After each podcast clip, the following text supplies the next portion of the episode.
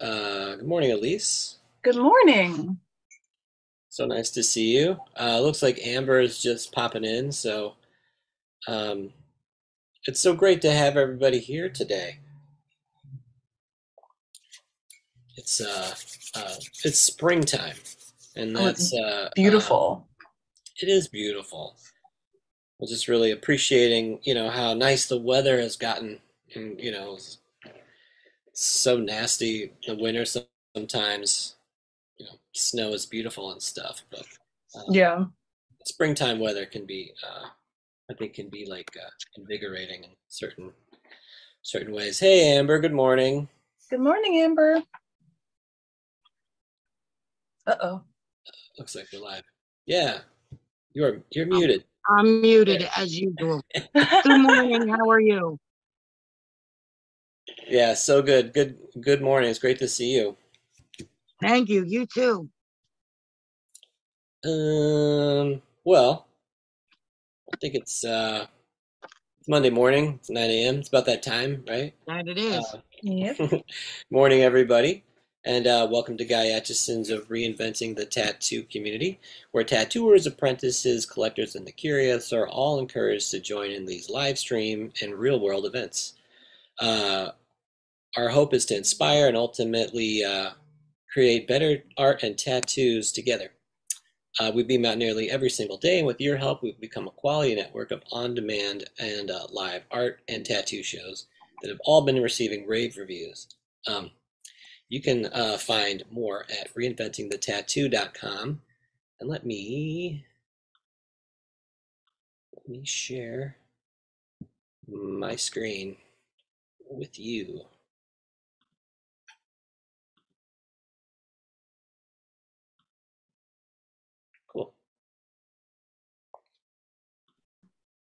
Nice. Yeah, so um, uh, reinventingthetattoo.com, you can always find the latest and greatest right here. Uh, you can find the Reinventing the Tattoo app at the App Store, the Google Play Store. Um, we also have a, a Facebook page and a Roku channel, um, so be sure to check that out. Um, you can also find various content on uh, all the major podcast directories, such as uh, Apple and Spotify. Um, so we have a number of weekly stable shows as I'm scrolling past them right now.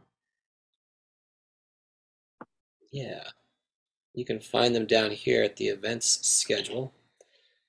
Uh, so on Sundays at 1 p.m., we have Skill Building Sundays hosted by Jason Leeser. Uh, nine day, uh, Mondays at 9 a.m. Eastern, we have Drawing for Tattooers. That is this show. You've made it. Um, at 11 a.m. on Mondays, we have the Tattoo Weekly. It's followed at 5 p.m. Eastern on Mondays. We have Let's Talk About Feelings with Robbie Ripple. Um, and then at 9 p.m. Eastern, we have this. Uh, we have the Monday subscribers exclusive drawing group. Um, so be sure to check all of those out. Monday's busy busy day, so lots of lots of great stuff on reinventing on Mondays. Um, at 1 p.m. on Wednesdays, we have the Tattoo Now show, and at 6 p.m. on Thursdays, we have the Tattoo Collecting 101 podcast. Um, excellent. And then, of course, uh, you know, we'd like to take a minute to thank our sponsors. And I have them showcased here at the bottom of the screen. Uh, Tattoo Now. Tattoo Now is technology for tattooers. Uh, they have CRM, that's customer relations management software, mailing lists, as well as other upgrades and other professional development uh, products. So be sure to check out Tattoo Now. Um, ask for Gabe. And then, of course, uh, we would like to thank uh, Guy Aitchison for being the founder and inspiration behind reinventing the tattoo and reinventing the tattoo community. You can learn more about Guy Aitchison at guyaitchison.com, where you can find original artwork, custom prints, as well as coil machines and other educational content. Um, yeah, And uh, I think with that, we did it. Fantastic. Yay. Thanks. Um, happy Monday, everybody. Good morning and Happy welcome Monday. to Happy. Monday. Hope everybody's having a a, a great week so far. It's just started. um, So far, so good. Elise, you were talking about uh, this is a this is a this is a really um, big time for you. You're you're getting ready to, to do your final presentation, graduate from Yeah. college. So that's yeah. um, My presentation's on Tuesday. Um, so I have a I have a practice run today. Um, hopefully I'm I'm a bit nervous just because I have to do the presentation on a Mac and I've been converted to a Windows person, so there's a lot of technical difficulties that happen when I'm trying to use the Mac because I can't find anything.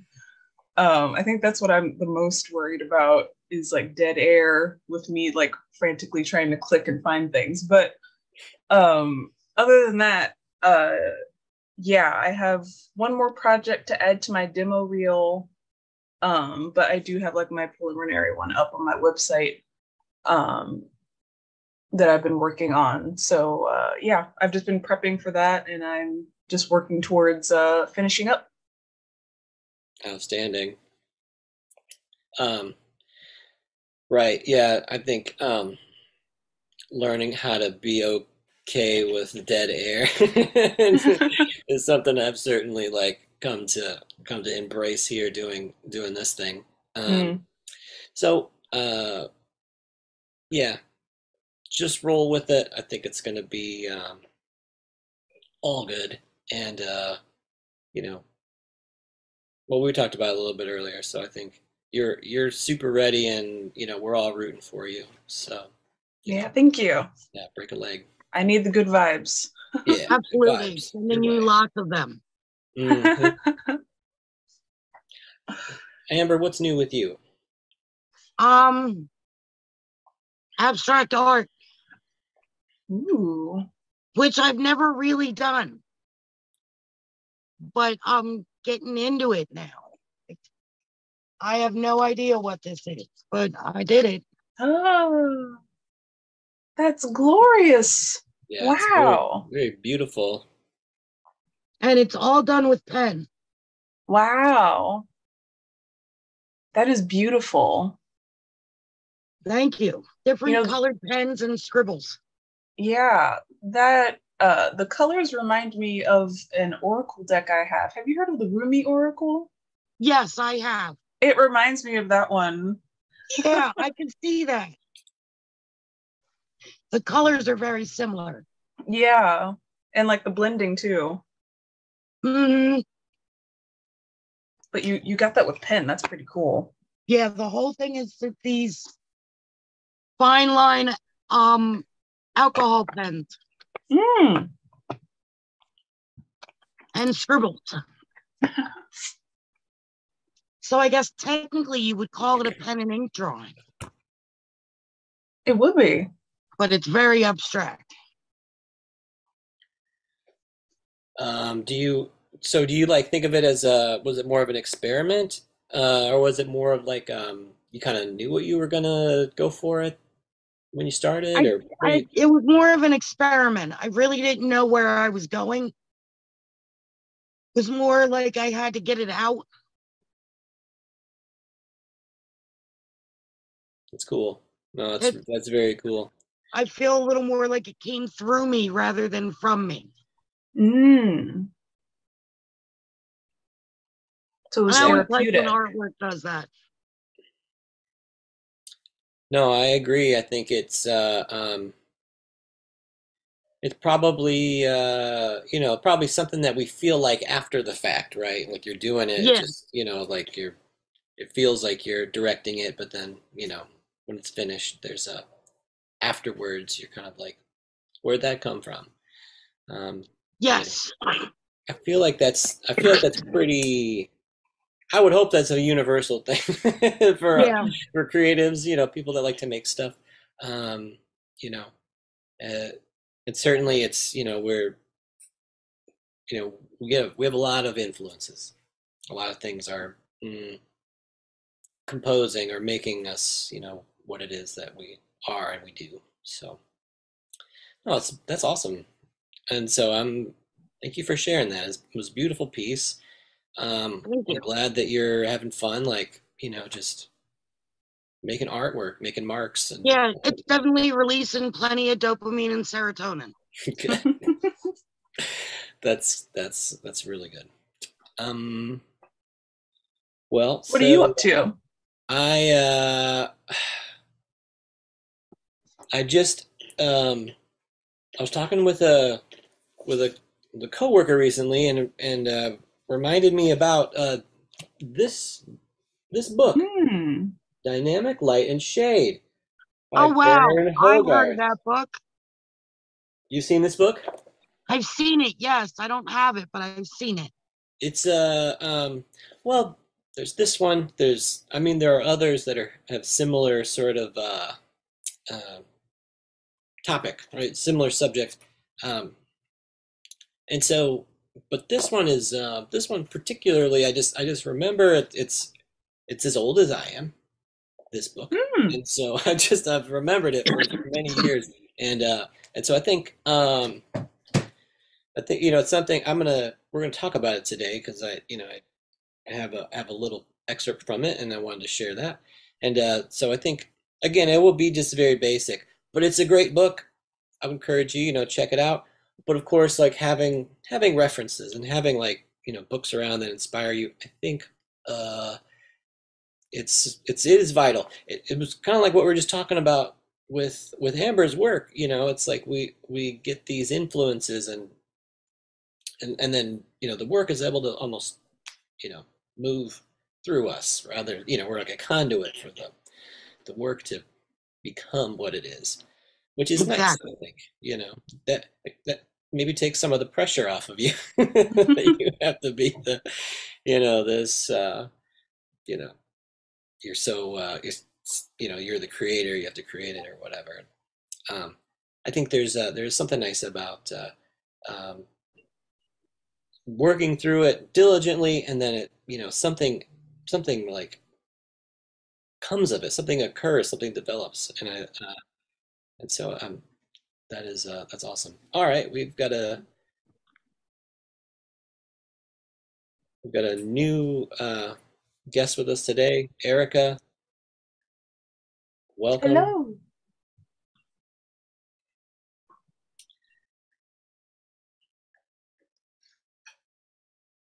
Oh, she's so excited. There's two. Yeah. very cool. Um, so I uh, I wanted to show um, briefly. Hey, Erica. Good morning. Welcome. And uh, I was hoping I could show um, something I was working on.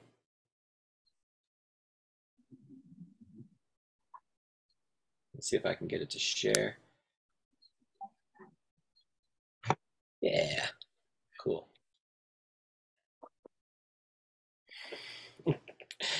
Um, right. So uh, this is um, this is my my project I'm working on for you know a Monday night drawing group that um, uh, that I'm part of, uh, and Erica's a part of it too. So, um, anyways, uh, what I thought was uh, was nice was um, I did a video. There's a video of this project.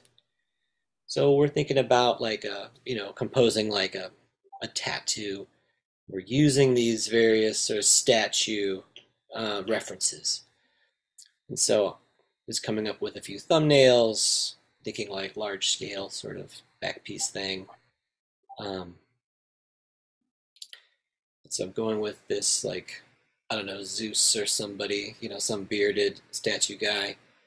Um, but I I went ahead and like you know I upped the contrast in it and um, upped the contrast in my reference, so I was able to sort of see the shadows, see the the forms of the uh, you know, of this head study. Um, and I think the thing that I really like to sort of you know point out and that I want to reference in the you know the next part of the you know today's talk is is about the silhouette. So there's um, you know, again there's this there is light and there is shadow and stuff going on with this um, with this drawing, but there's a you know a clear silhouette right the silhouette of the head. Yeah. So just a quick run through of that. Um, Awesome. Thank you. Uh, anyways, um, so and it only took you a uh, minute 17 to it do only it? took me a minute. no, it was uh, I don't know. It was like uh, I forget how long. It's like about an hour or something like that. You know what I mean? It's just uh, and um, and the challenge, you know, I think in a big way was um, ended up being you know, um, uh, I want to try to make it a little bit. Di- I want to try to add some more details. I want to try to add some, you know, maybe maybe make, make things a little bit different, you know.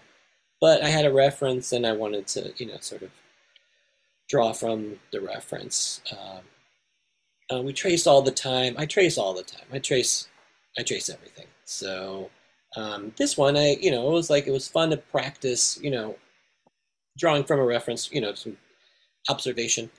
Um, but I think uh, what was helpful too was really differentiating the the silhouette away, you know, the the actual shape of the figure away from the ground.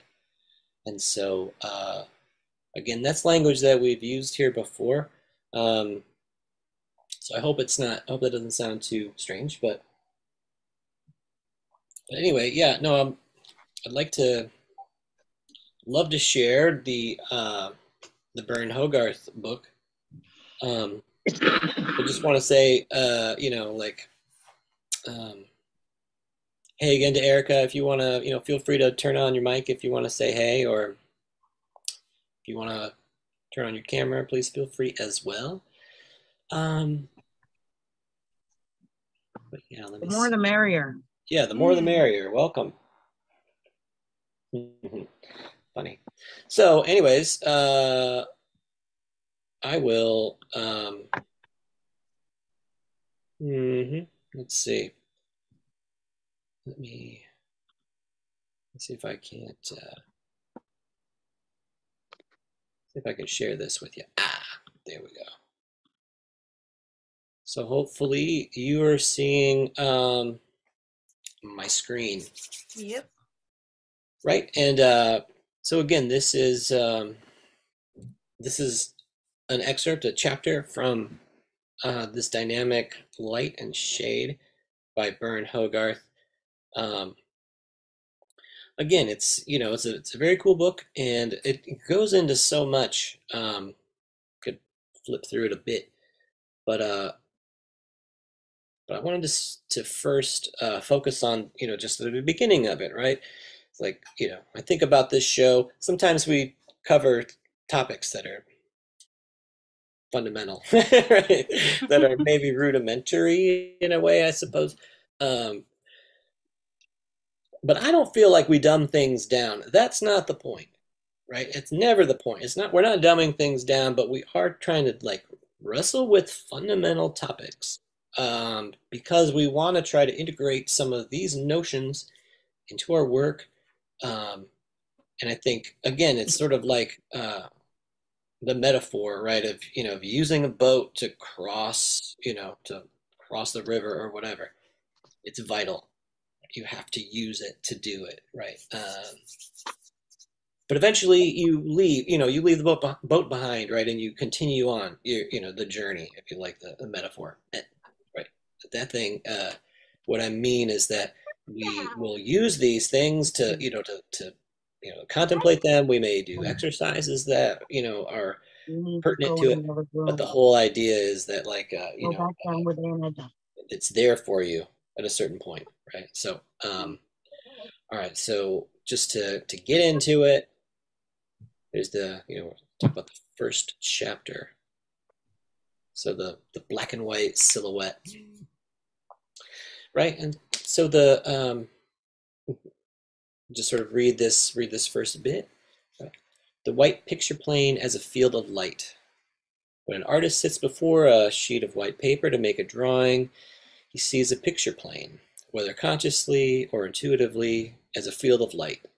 In the same way, he sees any mark, stroke, or scribble within that picture plane as a form, a presence, something inside that field of light.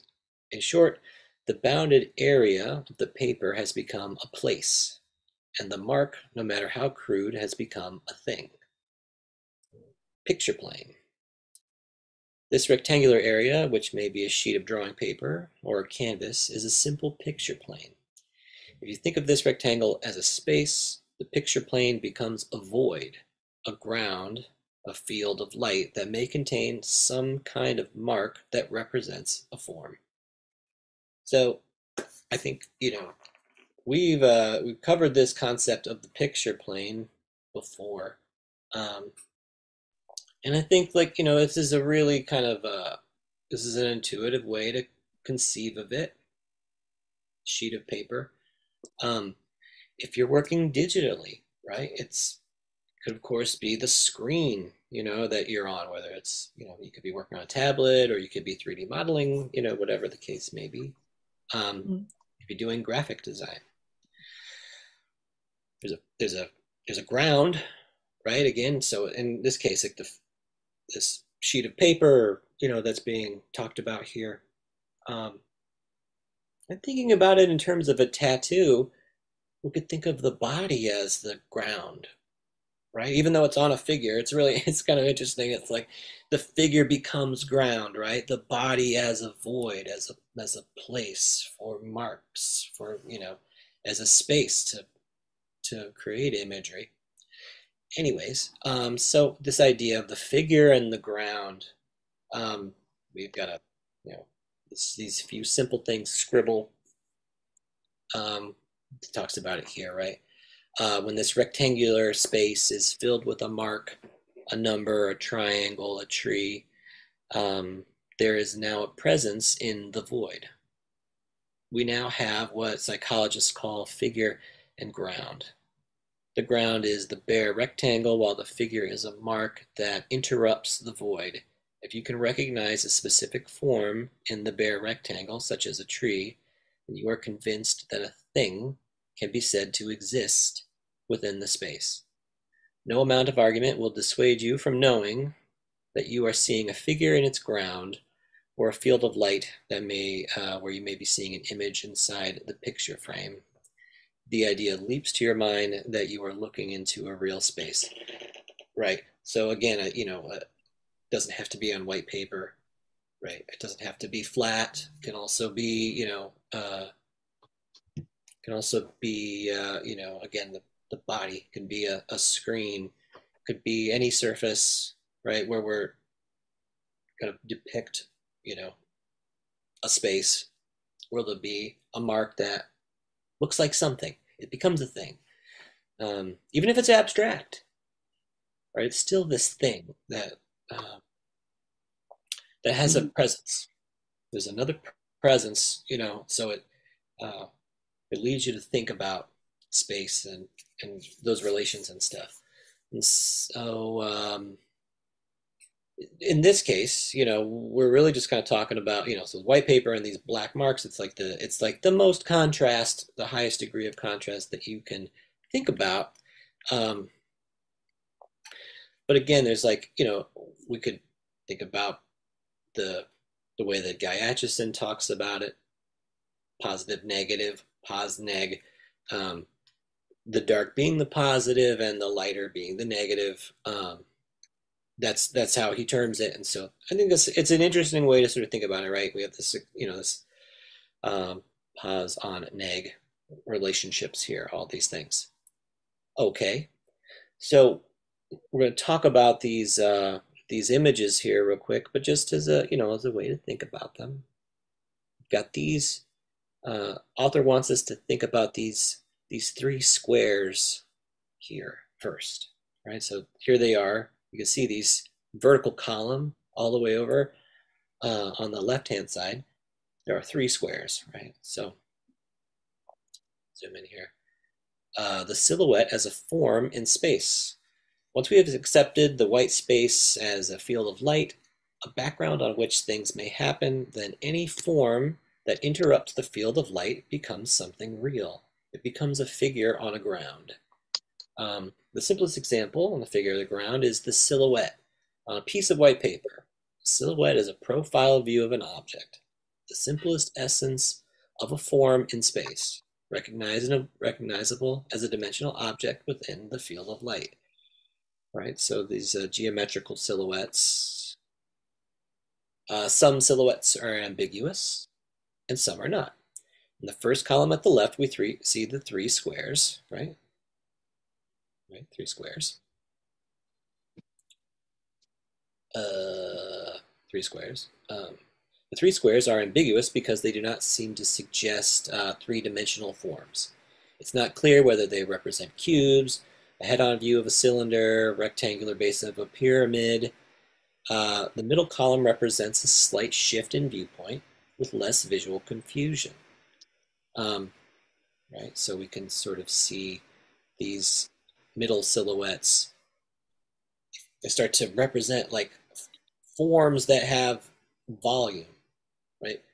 See these squares, they are two-dimensional, right? They just have a height and a width. But as we come to the middle column, we see that there's, of course, like, it, because of the way that these forms are represented, right? We can sort of imagine that they have like some sort of volume, volume of a cylinder. Um, the triangle still is, you know, two-dimensional.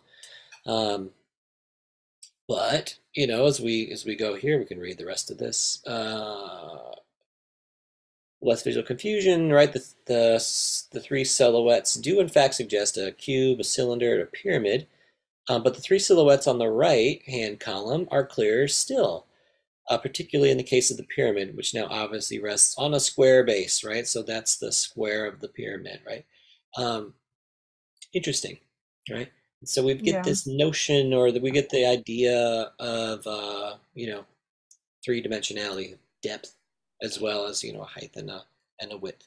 So um, now, again, you don't always have to, you know, use these silhouettes to represent three dimensions. That's a big part of what this, you know, sort of chapter is going to be. It's sort of, it's going to like privilege, you know, three dimensionality.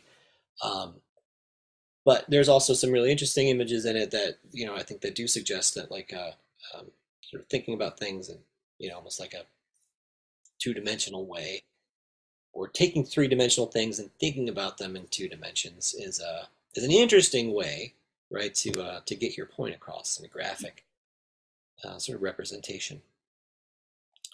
I was like this guy with these like three leg whatever is going on. It's like uh, I've heard people call Burne Hogarth, his author of this book, as an acquired taste. Um, and so if you're familiar with any of his other work, you, mm, you know you may love it, you may not. Um, Seems like a fun guy. Yeah, fun guy, indeed. Um, Suddenly quirky.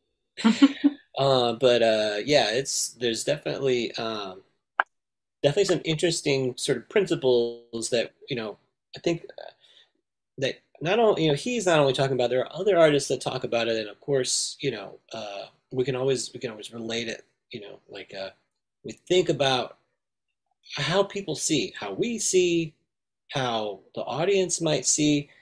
Um, again, this might have a lot to do with uh, cultural values, right? We're talking about tonal values, but the way that, you know, people of a given culture will see things is gonna, you know, be in part, if not, you know, in large part dictated by the way that the that a culture teaches you how to see things. Um, so, um, as we see these representations, you know, it's kind of uh, um, they you know i may assume like oh these are clear you you know may they may be clear to you. They may not be as clear to others. But we're talking about these ideas and i think it's you know this is a start. And that's why you know that's why i think this is a um, it's again it's a, i think it's a very interesting book and this is a very uh, this is a great introductory chapter to think about this just sort of this very basic relationship between the figure and the ground, the positive on the negative. These are the you know sort of the where seeing can begin, right? You'd have to have you you would have to have this at least. You'd have to have some sort of ground and some sort of figure on it for anybody to make anything out, at the very least, right? So that might be sort of the, the baseline of universal, you know, of image has to be this sort of this first relationship. Right.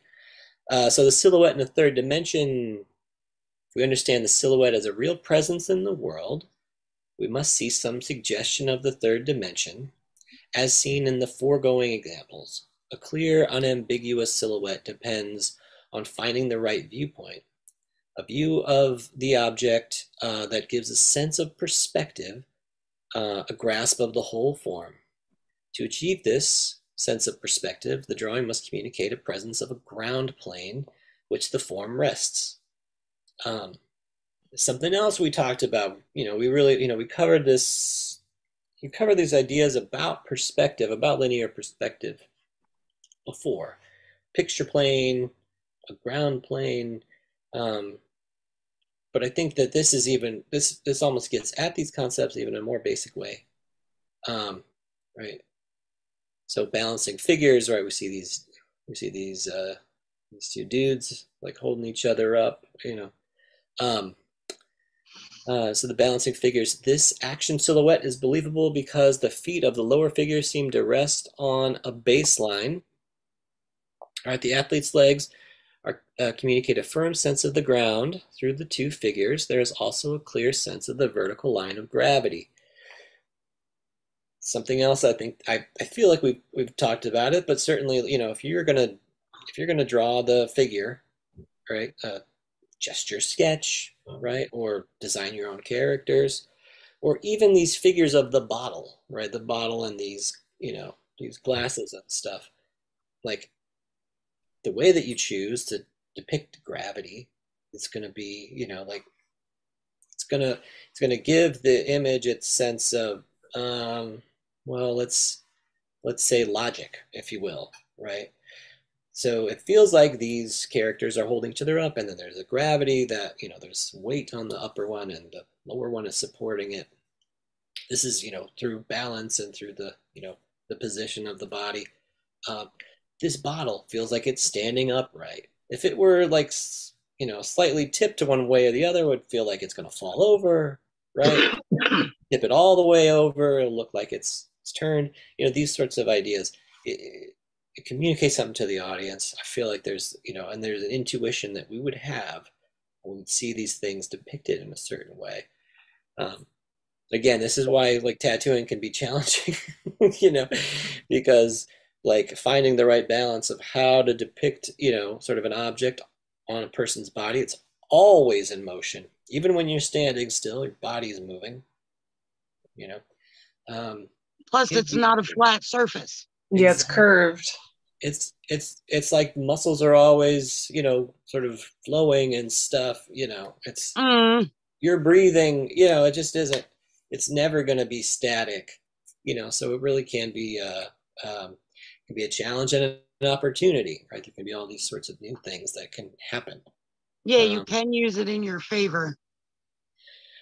I I believe that's true. It uh, and it's- one of those things. It's almost like you know, like you were saying earlier with your work, Amber, that like it's just sort of you know, sort of moving through you. You know, like the the work is moving through you in a, some some sort of way.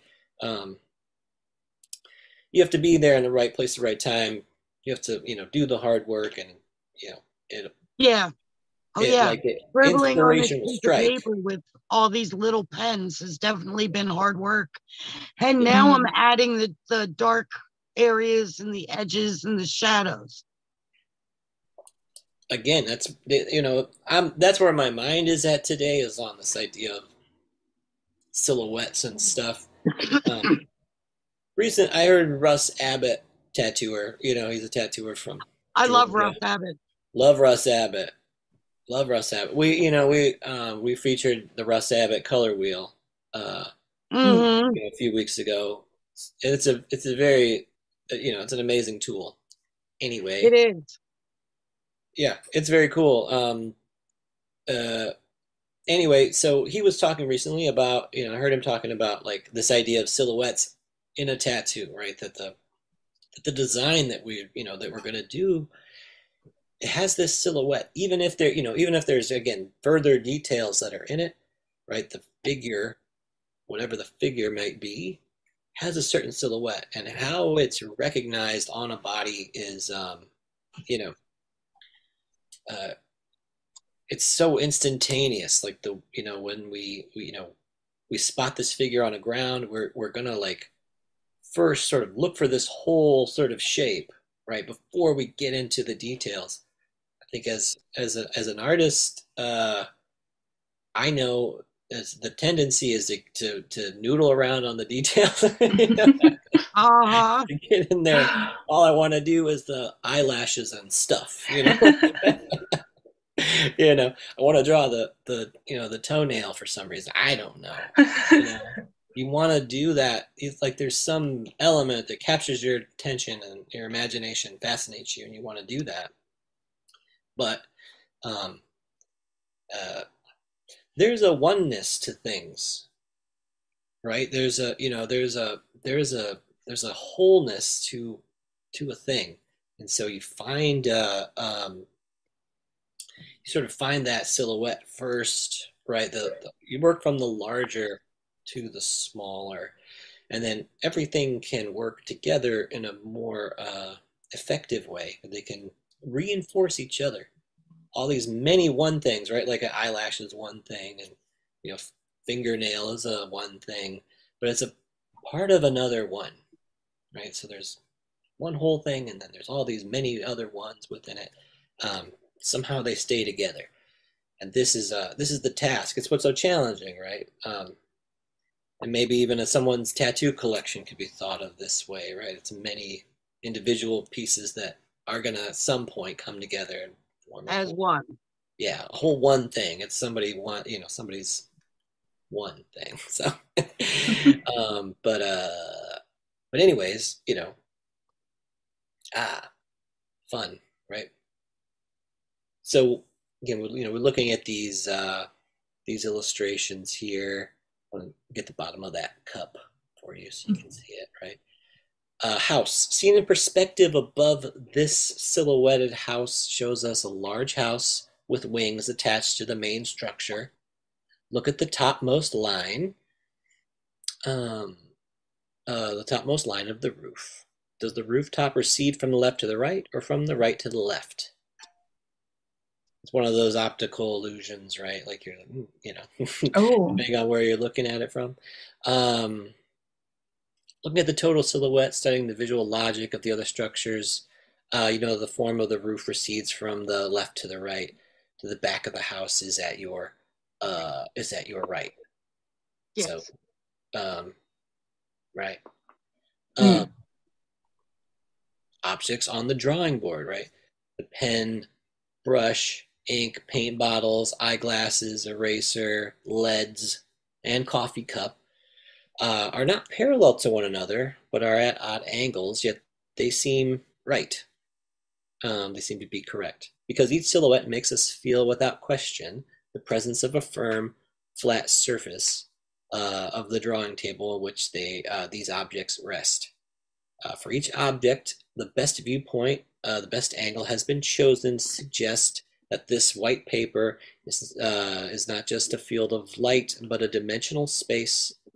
Um, note that the lens, left lens of the eyeglasses, uh, right, it's it has like refraction, right? Yeah. See this refraction. It's a nice detail. You know what I mean? It's um, even if it's exaggerated a bit, uh, you know, kind of gives us, um, you know, just even I don't know, more character. Yeah. These My brain silhouettes- automatically turns them into blocks and cylinders and then plots the vanishing point to make sure they're all on the same plane. mm. right? Exactly. Um, yeah.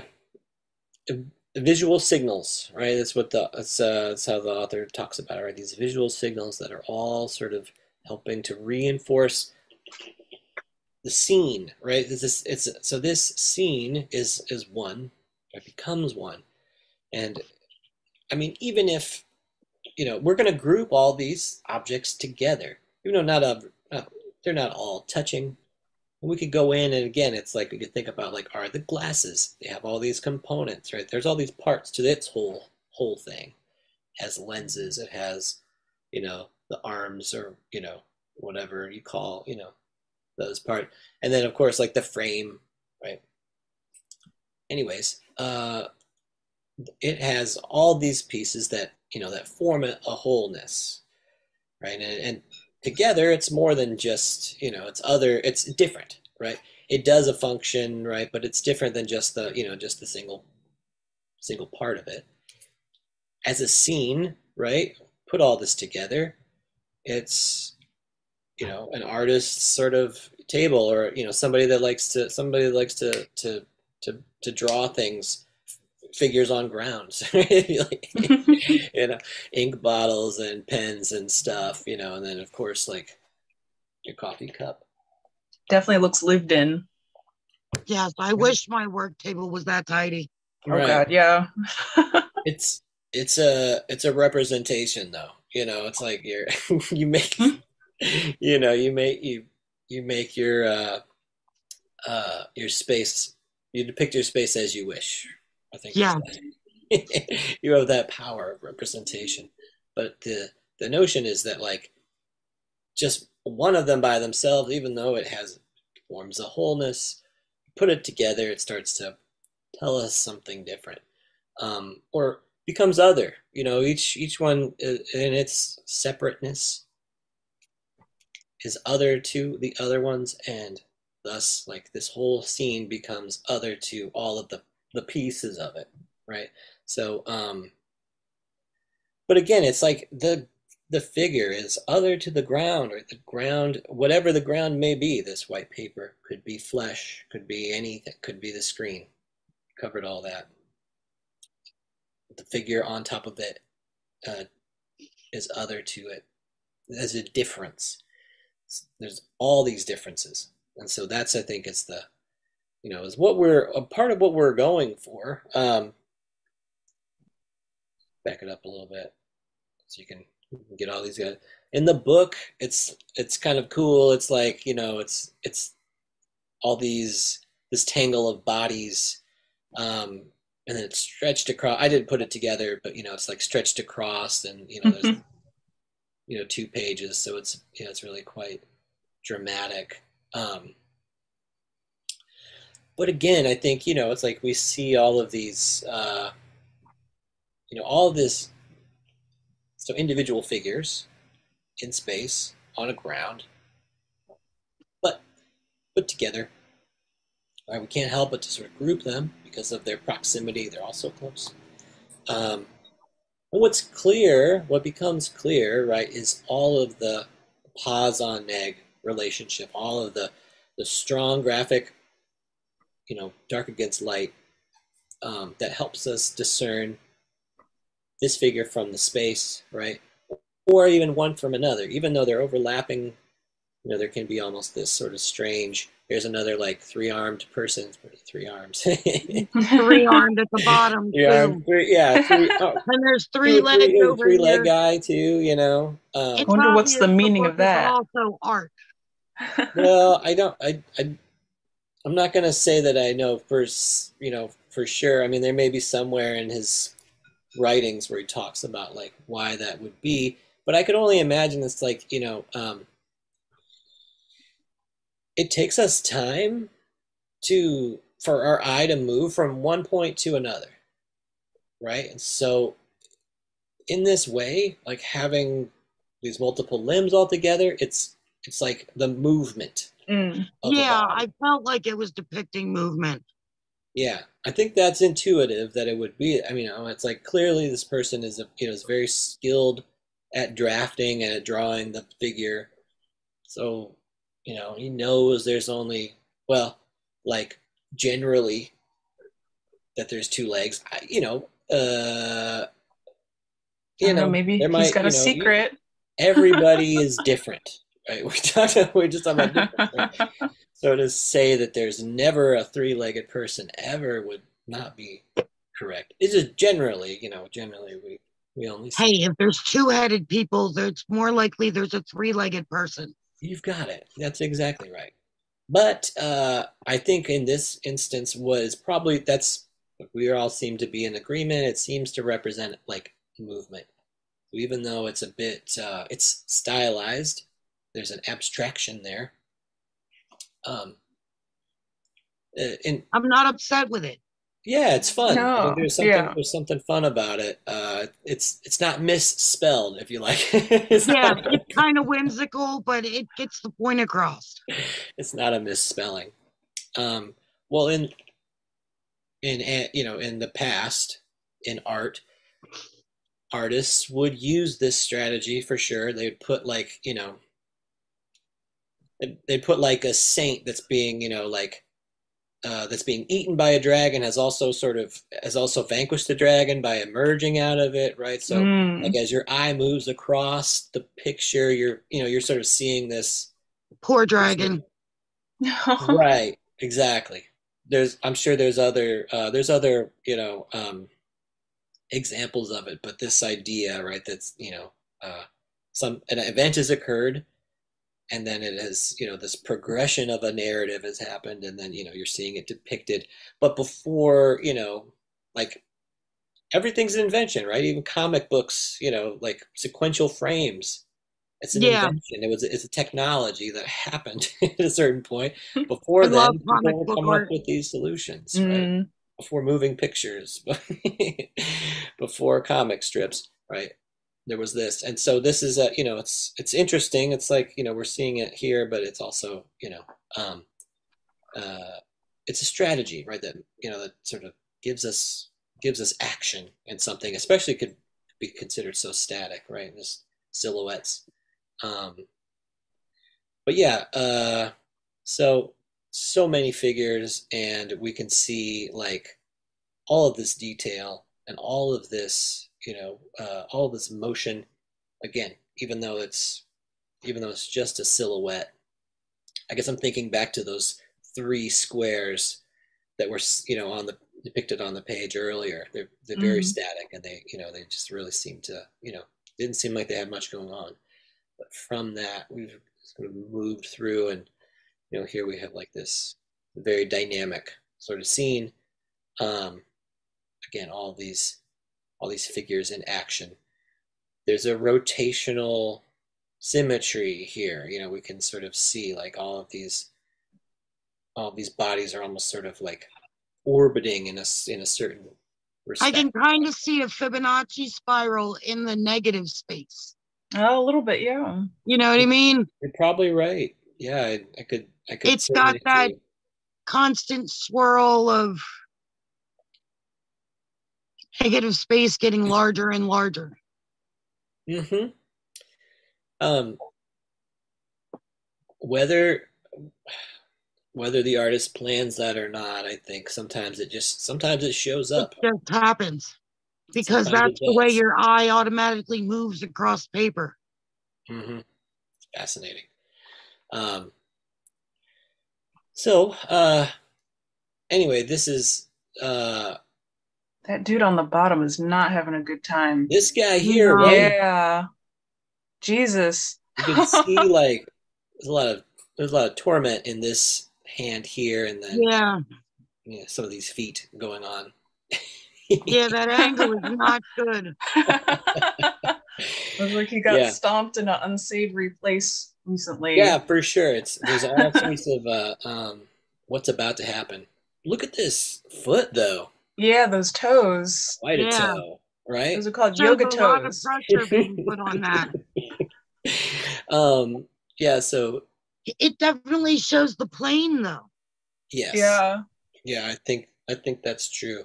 Um, and a bit of exaggeration, you know. I think when used, um, when used like uh, effectively, can can be can be very you know like uh, um, be very like sort of important to the composition.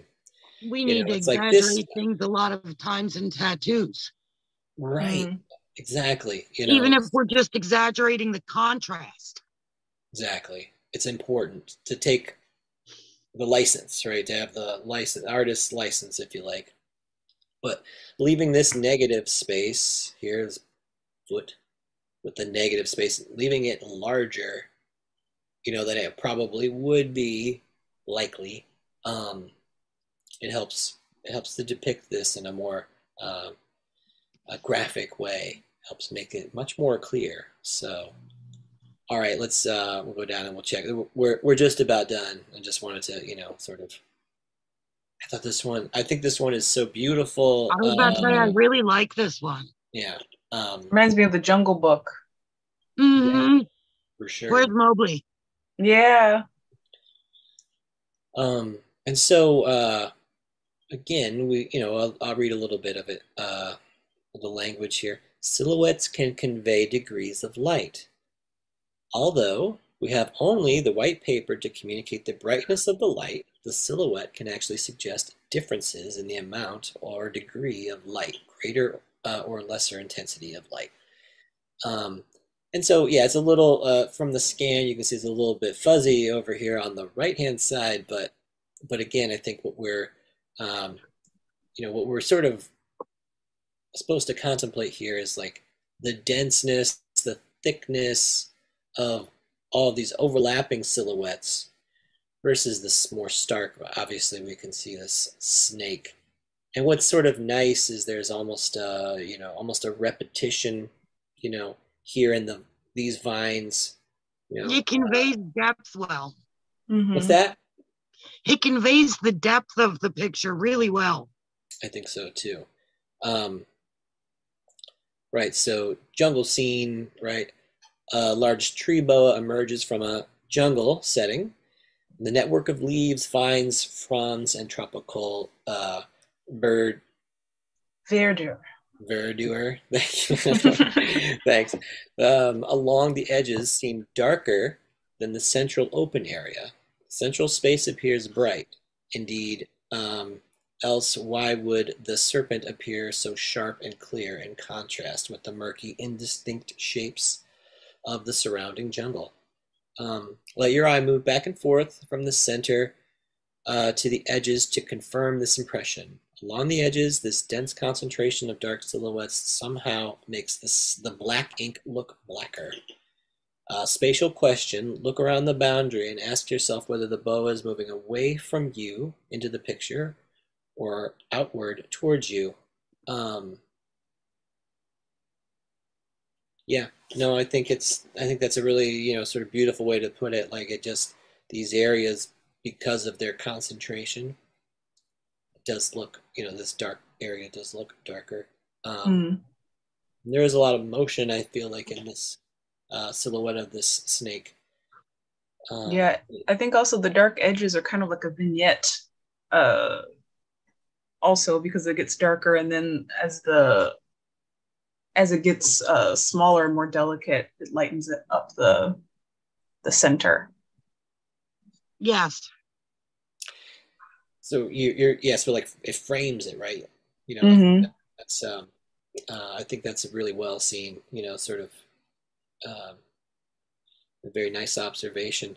Um, and thinking about you know, I always like that's the theme of this show is like tattoos and stuff. You know, so it's kind of like if we were to, um, you know, if we were gonna we're gonna tattoo this, you know, what would you what would you do? You know, perhaps there could be another layer of, you know, of uh this what was that word again? Verdure? Ver- Verdure. Verdure, thank you. I've never never pronounced that word out loud. Anyway, Verdure, um like yet another one of some of these sort of negative shapes, you know, could sort of inframe the frame if you like. Um I don't know. There's all kinds of uh all kinds of ways that you could go about it. But um that's one of the you know the differences, right? If we have a frame, something, you know, talk about artwork and stuff, a lot of time there's this sort of sharp edge that sort of contains, right? There's a uh, exclusionary, right? There's what's inside of it, and then there's what's outside of it. Um, Mm, with the Mhm. body, it can be more challenging sometimes to put those edges on, especially if they're, you know, you're trying to do something very squared up. Um, sometimes there's natural boundaries, right? You kind of, there's an end to it. There's only so far you can go. So there, again, there's things you can use to your advantage, but, um, uh, but I guess I just, you know, I, I do like this idea of, um, again, it's sort of a there's a there's a balance that happens in terms of how dark for the vignette versus like scene. There's this sort of central sort of focal point where you know where the dark becomes uh, you know it's the star of the show if you like. Um, Mm. again, it's very cool illustration. It spans across. It just there's a little bit of it over here on the, on the other page. Very cool. Um, there's Mowgli. exactly. These are um, so the author did uh, you know is, is did a very some very well known illustrations like for comic books of uh, Tarzan and stuff. Mm. Um, it's very popular, you know, during that era. Um, the era that this was made, right? So the 70s and the 80s and stuff. So, anyways, um, but again, I think what we're, you know, like if we if we take a moment to sort of appreciate this, uh, you know, this leopard illustration, we can clearly see this figure of the leopard, right? And it's there's all these other detail. We can make it out, right? We make this the shape of its form. We discern it from all this background. Um, even though, again, it's I think you know there's a lot of repetition of shapes and forms. You know, how do we? How is it that we're able to sort of pick this? I, I hope so. I hope you know I'm not alone here, but like that we can you know pick out this leopard shape right from the rest of the background. Um, yeah. it's uh it's a, it's a really interesting feature of our you know conscious perception that we can sort of discern these different things everything is that go ahead I think they say that it's like a survival. It's like a a derivative of like a survival uh tactic of the brain uh, of being able to recognize uh silhouettes of creatures very quickly, especially like if you show people different silhouettes, like we'll immediately know what they are, even if they're kind of ambiguous. yes I- That's interesting. yeah i've definitely I, I i i definitely have heard that i think that's i think it must be true you know and i feel like we can i feel like you know we're kind of seeing that in action right here you know like like Yeah. you said it's there's a survival um i mean and this guy looks pretty aggressive i wouldn't want to you know like Run up on a naked man with a knife. Like, Yeah, really. yeah if you're if, if you're in that jungle terrain and this you know this dude shows up you know. It's time to go. yeah you might Party's over. the leopard guy. I don't know. But i don't know but, but there's like you know so there's like a there's like a little lion down here. Um that's going to get into the next sort of idea that the you know the book kind of gets uh, gets into but sense of perspective a sense of depth even though it's just on this basic level there isn't you know there isn't a lot of shading and stuff. It's just you know pause on egg um see this figure right? We can make it out. That's you know sort of human human form in the jungle. Um you know looks like all these are branches you know oh, one of them could be a snake you know that would be you know easy to sort of hide in there. But then Mhm. also this lion you know down here at the bottom uh again it's kind of a we recognize you know these forms. Um but uh yeah so all right yeah just about there. So here's this uh here's this other you know depiction of depth right? So different scales right? And we can Mm. we can start to get this illusion of three dimensions. Again, these are all very two-dimensional, but they're depicted in a way to sort of give us a sense that they have some volume, and then they are also sort of uh, uh, uh, positioned so that way they give us this this greater sense of depth. Um, and again, I think you know uh, once you start really talking about like you know once you get this concept down and then you start you know you start thinking about like tonal value and giving things like various degrees of of rendering like you know lightness and darkness um, and then things can become you know very convincing it gets much more complicated to be sure uh, but uh, but yeah no it's um, not sure what's going on here it's very thin, very narrow rope for sure. Whatever string looks like. Um, and so yeah, wrangling. This is uh, yeah. This is not condoning or condemning uh, cowboy like stuff, but but just more we're talking about the the artistic principles that are being used here to depict a particular scene, right? So um, anyways, there are uh, again we got this sort of interesting. We're talking about you know earlier, like how can we sort of we were gonna do a tattoo, like how could we depict you know that scene of dense black jungle vignette. I like how they use the negative space in front of the steer to make the you know the grass yeah. and stuff. Right. That would yeah. be very dynamic in a tattoo. Exactly. I, this is this is uh, you're reading you're reading my uh, you know what I'm what I'm putting down for sure. There's another little there it is over there and back there again. So it's a it's a you know it's a strategy, right? Sort of like you have this this layering, you know, this positive on negative and uh, negative on positive, and so on and so forth. And it gives us these different you know degrees of perspective, closeness, farness, you know, uh, closer, further away. Um, so there's a there's a there's a ground back in the sky, right? There's a space, a void.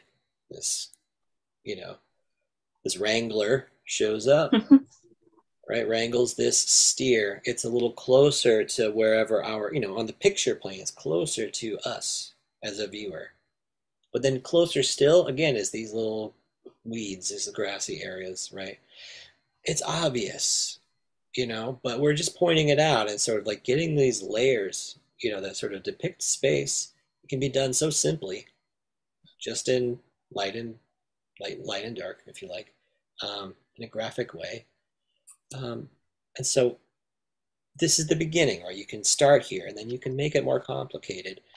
And I think, you know, um, but right when it's when it's dark on dark, right? It all kind of becomes, you know, you can't discern as easily one thing from the next, right? It, and so, you know, it can, you know, there can be like, you can lose the clarity, right, that you would want if this, you know, if, if these two figures were right on top of each other, like, you know, perfectly aligned in some way. I mean, it was, you know, you, I think it could be easy to lose the, you know, these forms, right? You wouldn't see, you wouldn't be able to see their contours. that sort of an idea. Um, right. Uh, again, it's so so simple, but at the same time, you know. So, what Amber, what you were saying, the reverse silhouettes. Uh, there's there's like well, you know, again, we see that down here as a strategy uh-huh. that's used mm-hmm. you know, mm-hmm. for this grass in front of this horse and stuff. Um, and these like, ooh, like yeah, sweet leopards. You know, that's like, pretty. Yeah, beautiful, right? Um, yeah, sort of using it, you know some negative leopard, and then of course like there's uh, these positive ones against a negative. That would make a good forearm band. I was just thinking that. Yeah. It's uh, you know, I think there's all sorts of there's all sorts of ways that you can you know um, that you can apply some of this to, you know, graphic arts, whether it's like you're painting, you're drawing, uh, tattoos and stuff. But again, I think that this is a good place to kind of start. If you're composing something, you know, you may want to start thinking about it in terms of just this is dark, it gets light. Then you'll, you know, if you want to render it more, you can go through and start to say, like, all right, there's going to be subtle variations in tones here and there. Mm. But just getting this basic relationship down can be so powerful, right? And then maintaining it, like, all right, the background in this case is going to be lighter, right? So figure is positive on a negative background, right? Oh, okay. Well, now, and you know, in this up here, this negative silhouette, it's the figure is lighter than the background, right? So we have a negative on positive, and so on and so forth. Um, you develop this rhythm, and I think you know. Uh, I know that, like you know, like old school tattooers, they talk about it a lot. Like there's just the, you know, you don't want to have dark on dark, you know, light on light. Like you know, so they do their whip shading and the shade the you know like an eagle or something like that, right? It's like it's the same principle, right? It's it's a very solid sort of graphic principle, and then you know we can use it in our uh, we can sort of see it in our work, and I think it extends to color talking about just, we just see black and white right here, but extends to color. How dark is that color? Um, so on and so forth. Uh, yeah, so here's a, the frieze of leopards, very cool, beautiful yeah. image. Um, I think we can, again, it's, you know, talks about background, foreground, middle ground, how all these things are you know, sort of working together to give us a cohesive sort of story. Um, and it's dynamic, right? And dramatic and stylized. So, and then there's a oh, oh, I love that cool swamp swamp scene. Um, there's all kinds of like little creatures and stuff that are hidden in the silhouettes. And, um, so, uh, yeah, and then leaves and you know all sorts of other uh, again just like it's it's a whole scene right? It's a whole one right? And it depicts something. Um, each individual by themselves would have a story right? Um, but of course you know we sort of put it together. We can't help but to group these because of you know how close they are.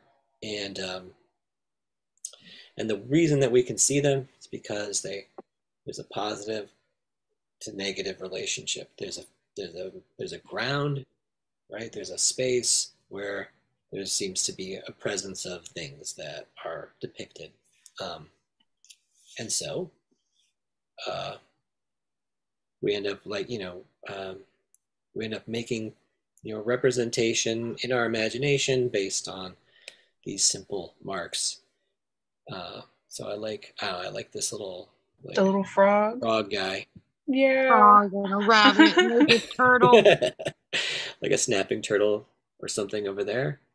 Um, yeah, it's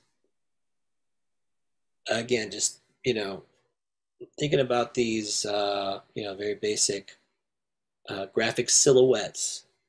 I think it's a it's a great place to start. It's important, and everything is going to have it whether you like it or not. Mm. So you know, when we get involved in the details first, um, can really lose the, you know, the the elegance of the silhouette. So, um, so yeah, that was the, that was that.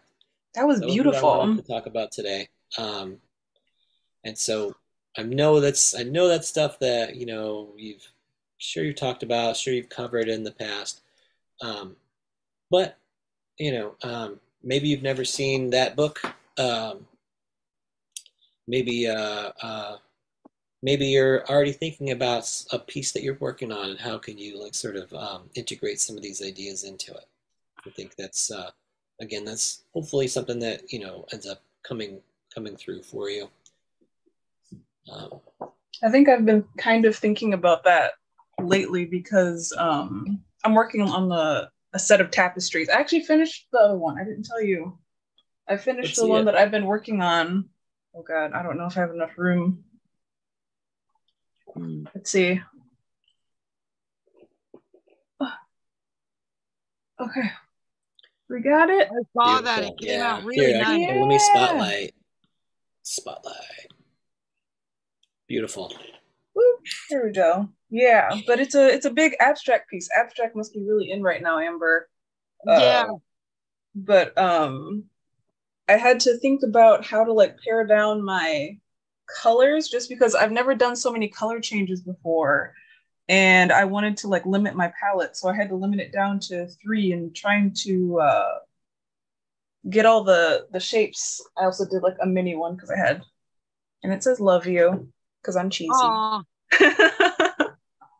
I'm really cheesy, but um trying to figure out how I'm going to like layer things on top of each other um so that it's like readable uh to someone who's far away um has been like a new challenge since I typically work with like a, a lot of colors because I'm uh typically building models that are very uh color uh color specific so i'm trying to get the the most amount of detail so like paring it down to like three colors that's my my, my challenge is uh keeping it to like three colors max has been uh, a challenge in uh my composition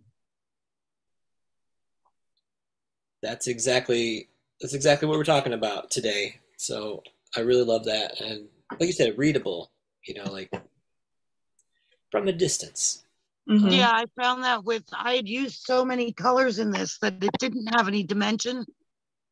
And that's when I'm like, all right, it's time to push some black into this to give it some dimension and so it looks more 3D. Mhm. So I'm adding edges and shadows now to show where the light's coming through. Because I want it all to have that glow that the middle has. Mm. And that takes a lot of scribbling. apparently. yeah Yeah, for sure. It's uh, it's it's so many uh, you know, like so many little sort of gestures that, come together and make this whole thing. Um, whether it's you know, whether it's each sort of you know knot of the of the yarn, or whether it's each scribble with the pen, um, or each like you know mark with the tattoo machine.